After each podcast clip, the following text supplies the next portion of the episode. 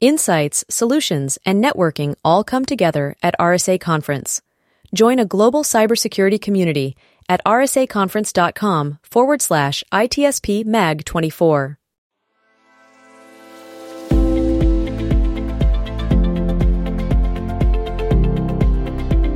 And hello, everybody. You're very welcome to a new episode of Redefining Cybersecurity here, live, kind of live from InfoSecurity Europe in London.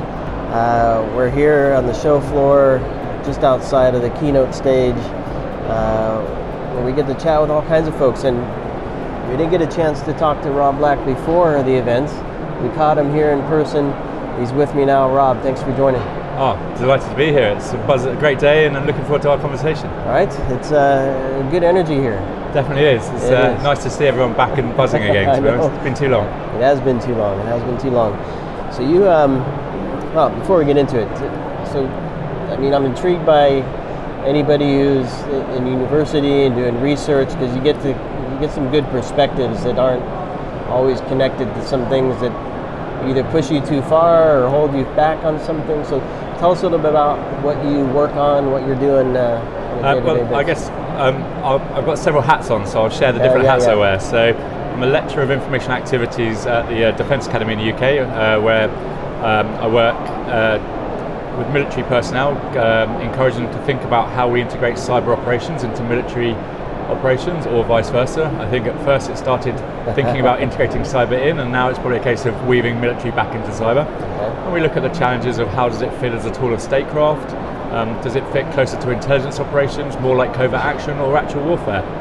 Um, I used to be involved in the National Cyber Deception Laboratory and former deputy director there, where we looked at researching and exploring the application of deception in proactive cyber defense. So, how do we engage our adversaries in our networks? How do we get them to double guess everything? How do we get them to question their steps, question our defenses, and make them actually less successful in their activities? Which was great fun. Bringing in that warfighting mindset in the information age, which you know you don't have the physical dim- dimension. You can't go and punch the attacker on the nose. Right. You haven't. You've got very limited physical recourse to your attacker, but you can engage their mind, their decision making. And too often we uh, we forget that when we think about our threat actors, it's capability and intent. So they're making decisions all the time, but we engage them thinking about their technical capabilities, not realizing that there's a series of decisions they have to make. So that that was fascinating research. And then alongside that, I uh, run a university student competition in cyber policy, Uh, UK Cyber 912 Strategy Challenge, which is great fun. Thinking about bringing through the next generation of cybersecurity leaders. We've got a much more holistic approach to strategy and planning. So, not just thinking about the technical aspects of the incident, but thinking about the so what's and the implications for the business, the organisation, the government that might be being affected. And it's great to see this pipeline of young talent coming into the industry we are really going to make waves and hopefully lead us to a much more secure future. So, and then the last job I have, the last role I have, is working with the British Foreign Office, organising um, policy-based discussions and dialogues on topics of interest in cyber intelligence and warfare as well. So I keep myself busy in that way. So. so. And it, it sounds like the role of a CISO, where they're they're wearing many hats. Yeah. right? Uh, you have you have the policy, you have the operations, you have the, the team you're trying to build and, and keep skilled, and and so just a lot of stuff going on. Absolutely. I know um, we can talk about any of those roles if you want, but I know here at the conference you're specifically looking at the legal aspect Sure. of cyber, and I think you're on a panel later today, and I think you're bringing an interesting point you mentioned. I on, think so. I, th- I think we're too. Um, well, I think we really need to think about what we mean by legality in cyberspace, and Right. not just in terms of which jurisdiction does it fall under and how do we process certain things, but when we think about cyber crimes, are we bringing conventional, traditional perspectives on crimes to the fight? So most people will either look at criminal law or the legalities of cyber crime based on the Computer Misuse Act in the UK um, and uh, or in data protection, data privacy. And, and actually, whilst I can see why they're being applied, there's something distinctly missing in our understanding of of informational harm and informational damage. So how do we go about categorizing the hurt that has been caused? If I wipe your hard drive, have I physically damaged it? Well, I haven't physically damaged it, it can still be used, so I haven't stolen it either. But that data's gone, it's not been there, and I can't function, I can't perform whatever duties are. So, how do we bring in that concept of harm and hurt in this informational virtual age? And I think it really does need us and, and it, I guess it really, really does need us to consider what tools we can bring to this discussion. Um, because it applies everywhere. It applies at the organisation level, but it also applies at the state level. So when you come to the public international law and you look at cyberspace and the applications of laws in cyberspace there, you're, you're going down two distinct paths. You're going down the um, intelligence gathering path, or you're going down the warfighting path, which is the kinetic equivalent. So, did not NotPetya amount to an act of war? The discussion about how much damage was done, how many how many terabytes of information needed to be destroyed before not NotPetya became an act of war. The insurance industry are having challenges thinking about exactly that in terms of coverage. But actually, it's pulling old, conventional, tired legal regimes into this modern digital age, and I don't think it's fit for purpose. Right. Can you can you talk to me a bit about because as you're as you're describing that to me,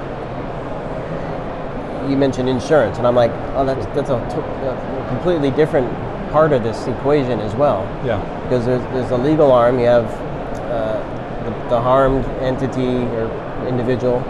You have perhaps somebody who's suing, or yeah, I guess that person suing whomever, right, Yeah. or looking for justice in that regard. You have the insurance who has to pay out on it. You have the, the, policy folks who presumably kind of set the stage for that in, in most regards. Um, how do we? Are, are there any strange things about that connection where we're? I, I feel like maybe we're fighting or not working toward the same thing. Well, so I think interestingly, I, I was struck a few years ago. Um, I was listening to a presentation by uh, one of the lead individuals at Beazley Insurance, and it struck me that uh, actually the insurance industry have to be ahead of the curve. So they have to be able to work out the premium and the cost involved if you, if we take a, um, an insurance policy out. So they have to be anticipating those future threats. They have to be anticipating those costs and likelihoods. So they have to be really at that cutting edge and beyond, and anticipating where the environment's going to move to, where the threat act is going to move to. Um, but I also think they have a massive contribution in not necessarily the regulatory space, but in shaping how the industry and the organisations that are utilising cybersecurity will act. So, you know, if you think about it in traditional sense, you'll get a reduction in your premium in your for your car insurance if you have installed extra safety features. right. So if you've in, installed the latest theft detection kit, then you'll get a reduction. That will come into the due diligence insurance companies will be doing on their on their potential customers, and I think we're seeing that already, where you the insurance companies are expecting you to utilise their uh, forensic investigations teams or their incident response teams, and they're acquiring these capabilities so they can give you the whole package because they want to have confidence in the product that you're then using because that then affects the premiums that they'll be charging you. And I think we'll see, particularly with the use of deception technology, I think we'll see a rising tide of insurance companies leading an expectation on individual organisations to put in levels of layers of protection, layers of defence in order to bring that premium down, or that, or they won't insure them. You know, it's sort of you have to meet this minimum threshold, otherwise we won't insure you. And I think that's going to really shape the market a lot more. And we're beginning to see incidents of that in in, uh, in the US with I think the US DoD are looking at um, enhancing some of the NIST regulations so that if you're going to be a supplier to the DoD, you have to have a certain degree of uh, deception technology layered into your defence networks and other defensive measures in, so that you become a much more harder target that then can work with the DoD with a level of confidence that you're not going to get compromised and have a supply chain attack or whatever it might be. And I think that is going to be the mindset we're moving to. I think really interestingly, if you think about that model, we then have to think about how do we take on a more aggressive defensive posture.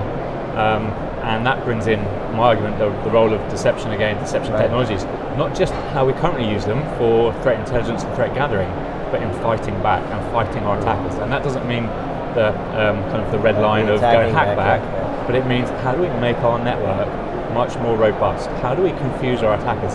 How do we make them doubt the value of the material that they're going to steal? And that, I think, is where there's a real opportunity for some really exciting research, some really exciting capability development, and some really exciting thinking. But if you're in that space, this is where it comes back to the legalities. There is no real legal terrain here because you've got the Computer Misuse Act in the UK, so you can't do anything to a computer, which is already hampering a lot of vulnerability researchers because they could be breaking the law just doing the very research to make the system secure. It's age-old legislation, which you know was never written with the awareness of the internet age as it is today, but it's being fighting with our hands behind our back. And then we've got the computer misuse, data protection issues, and so on, which are absolutely relevant and pertinent issues, but don't necessarily help us think about how do we protect our data. If you think of the organisations um, I won't name any particular organisations that have been compromised recently, but think about it. They're in a situation where I think there's a real fundamental question over what support they should be getting from government. Because if they get hacked, they might lose their data, they might get a tipper or advice from the National Cyber Security Centre, for example, to say there's something coming, watch out, there's a bad hostile state actor who might be coming after your networks. Or more likely, you'll get compromised, you'll have your data stolen, and you'll be asked to share the tippers of that attack with an information sharing community. So all of your collective colleagues or your competitors will be aware of the TTPs of the attackers so they can protect themselves and don't get compromised. So you're suffering there. And then to make things worse, because of the data protection legislation, which again is written in the right way with the right spirit, but the application of it means that if you are compromised by a hostile state threat actor, you can end up being penalised by a large fine when you're already fighting the fight. It doesn't seem that we've really brought the mindset that we need to in this fight. we are seeing it in a very regulatory, passive mindset of assurance, regulation, and building back, rather than the fact that we are going to war every day to protect our networks. Right. And we need to see it like that. Yeah, and for for me, I mean, when, when we when I think of legal aspects here, I think of liability. Mm. And I know uh, there's a gentleman in, in the States, uh, Jeremiah Grossman, sure. who has been talking for years now about software warranties, yep. where almost every other product in the world has a warranty that it will do what it says it's supposed to do, sure. and not in cybersecurity. Oh yeah. And so they're not, the vendors are not liable. Companies are spending millions and millions of dollars trying to raise the security posture, never get to 100%. They're the ones that lose out. They won't where it gets interesting in my perspective is if it is a, an act of war or nation states or something that the insurance companies have drawn a line and says we can't afford to insure these types of activities, therefore your policy won't won't be paid out. Yep. Um, the, the companies are being left to hold the bag here after spending gazillions of dollars and, and assuming that you're being covered as well. Right. And, and I think the um, I think it gets a little bit more complicated than that. I understand the, the Lloyd's of London um, Act of War um, note that came out a couple of years ago, but I think it creates a worrying situation where you can have exactly the same cyber incident affect you, and in one context, it's covered legally and with your insurance, and the other context it isn't covered because it's deemed to be an act of war because there's some other political incident happening at the same time. Let's take NotPetya. If NotPetya had happened this year, it would have been integrated into the military campaign, Russian activities, and it would have been swept under that carpet of an act of war. Yeah. Happened a few years ago, absolutely the same incident, same disruption to Maersk, but not part of a, a, larger military campaign. Then it comes into a definition at what point does it become a military campaign? If you ask the Ukrainians, the Russians have been interfering in Ukraine for a lot longer than the recent intervention, physical intervention back in February 22. So you get this very slippery grey area of where it's defined as an act of war here and therefore we're, we're exempt and actually it's not an act of war here but it's the same incident and we're covered. That feels a very murky territory to be treading in. If I was a CISO or a board, I would be questioning how fair that is, to be honest. Yeah, so. yeah, absolutely. Yeah, it doesn't seem fair to me. And what I'm afraid of, and especially, I mean, we talk big international, multinational companies, presumably they make a lot of money and can invest a lot of that money in, in uh, security solutions. But as you move down the stack to some of the smaller SME type companies, I, am afraid that we're putting too much onus on them to buy all the technologies and have the teams in place to manage them or perhaps even outsource some of it, but it's an expense. Um, in addition to the checklist uh, policy think, thing, and right? I think even more, if you go next stage further as yeah. well, we're encouraging cybersecurity behaviors in the general population but I can't tell you how many times my data has been compromised by supply chain attacks over here, over right. there, with this organisation over here. So why do I bother? I, and I mean this generally. Here's, here's a cybersecurity professional who has concerns about where my data is. I can't even find out where my data is. I can't even tell you how many times it's been compromised over the last few years. Um, so what difference does it make if I don't if I don't protect my data as, as robustly as possible? Because it's going to get stolen, or it probably already has been stolen. And I think we're going to get to that apathy very quickly. Yeah. And I think we're going to lose the general population, even if we haven't necessarily got them at the moment. And then you've got organisations who go, balancing cybersecurity protections against you know, insurance for this, health and safety measures for this, post-pandemic preparations. At what Yeah. point do you with, prioritize with innovation It? Yeah, right? and, and the option to grow. and, and, and I think actually realizing at that point that uh, you know we have to empower and encourage and support. I think it really does come clear at that instance because we, it's going to wane away, and, and the fear of compromise probably isn't enough because actually you don't know where that compromise is going to come from. You don't know if it's a spear phishing over there, uh, an activity on somewhere else in the network, and you're going to find yourself just chasing your tail and thinking this is too difficult. So we, I think we really need to change the the, the approach that we're taking to really highlight what we need to prioritize first and ensure that, that level of security that we need. So where where's the legal space going to go then? You think? Um, because I mean, we, we've seen a case where a CISO was tried, right? Uh, I, I, I don't know if that's the right. I, I, yeah, I, I. I think it'd be interesting to see if that has an impact on CISO decision making about becoming CISOs Right. because you know that liability is a real concern there, as you say. Um, I guess my, my feeling is that as much as I might talk about we need to think about a new approach to informational harm, informational damage, that is a significant mindset shift from the current status. Um, I could only see something like that happening if at the geopolitical level there was an incident that made us revisit um, our considerations around kinetic equivalence. So, um, and that I think would come about with an activity against a, a, a NATO nation where the rest of NATO decide that it doesn't amount to Article 5 support, and then we're going to have a, a real stretching of the alliance. To be honest, that's where I thought Russia was going to push us with Ukraine, and I know Ukraine isn't necessarily part of the NATO and Article 5, but Russia or you know with the Baltics or anywhere else was able to create such tension between the um, coalition partners, it could really bring down the alliance, and that would be a real significant shift. Um, so I think at that level we might see some grand strategic impact and change to how we approach these things. But until then, we're going to stick to the, the kind of tried and tested kinetic equivalence, how much damage, how much harm, and how much data has been lost, and we go down the intelligence route. And um, so that doesn't fill me with much hope, I guess. Right. Um, and then I think when we at that point it then flips into the kind of the private security world, privacy security world of making sure we've regulated as much and ensured the protection of us and know, falling under GDPR. So I think all of us recognise the, the progressiveness with which the GDPR was in the EU back back when it was introduced, um, but actually recognising that whilst it was progressive, it also has really shaped um, the user's experience as well. You know, you look at the uh, every time you go on the website now, you get the accept cookies. How many people actually care that and just ra- rapidly click through and push it? So, uh, is that the behaviour that we want as a result of this legislation? Yes, how we're protecting it when being much more considerate at an organisational level, but are we moving forward the stakes with regards to how do we protect ourselves best? I think that's the questions we've really got to start reflecting on.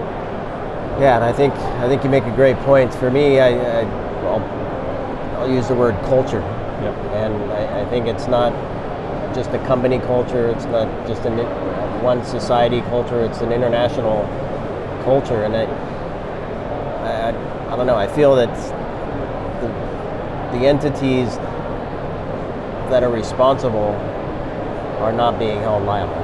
And I, and I think we're, we're kind of just pushing the rocks around and, and it's landing on different different folks here and, And I, there. and I think that culture thing is, is absolutely critical, and I think it also spreads across the industry. You know, we, you know, I think if you look at the issues of burnout in the industry, particularly at the front line, the SOC operation centre, the security operation centres, the SOCs, you know, the threat hunters, the analysts working on their front line, they're burning out.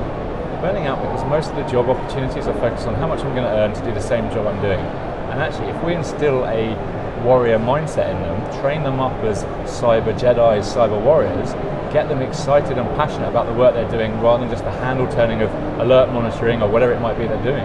Get them to get into the fight. I, I, really like the idea of, you know, if you think of computer games, you know, rage quitting is a thing. The game designers will create computer games to make it really hard to get through the levels so that the Right. players throw their toys out the pram, throw their keyboards out the window or whatever it might be what are we doing like that? How can we empower our cyber SOC operators to be the end of level bad guys in our networks?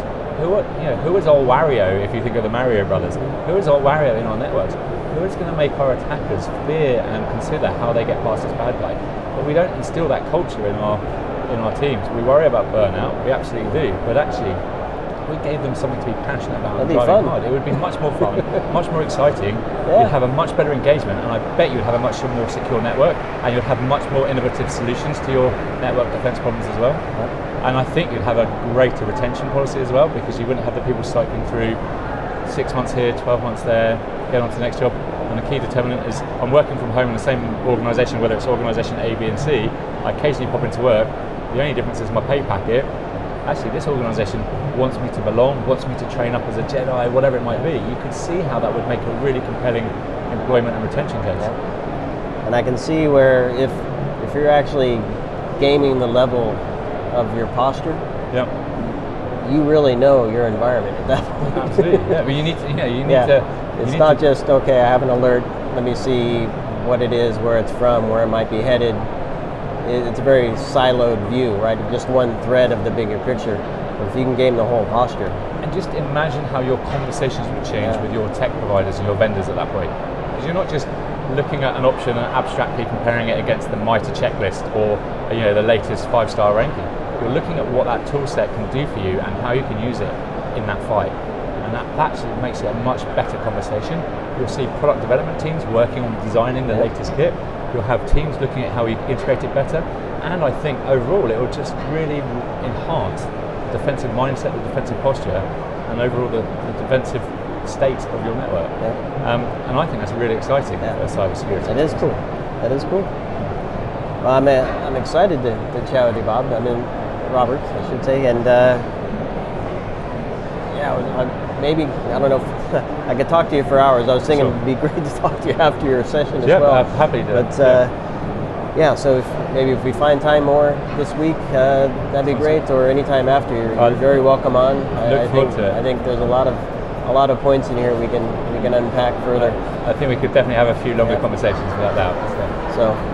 But in the meantime, enjoy your session. Looking at the legal thing, bring your. Uh, I'm excited to, to, to hear you bring your your, Okay, your well- unique viewpoint to the conversation. I think everybody's going to be on the same page. You're going to mix it up a bit. I think it's going to be an interesting challenge, I think. So we, we should have fun, no doubt. Yeah. We've got a good panel, so Yeah. be exciting to be on the keynote stage at InfoSec and uh, hopefully uh, warm up the audience and uh, get them excited and get them asking questions as well. Nice one. Well, thanks a million for your time. Appreciate it. Thanks very much.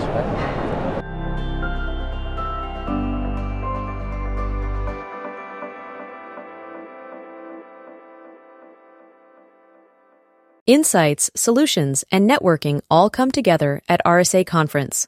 Join a global cybersecurity community at rsaconference.com forward slash ITSP MAG 24.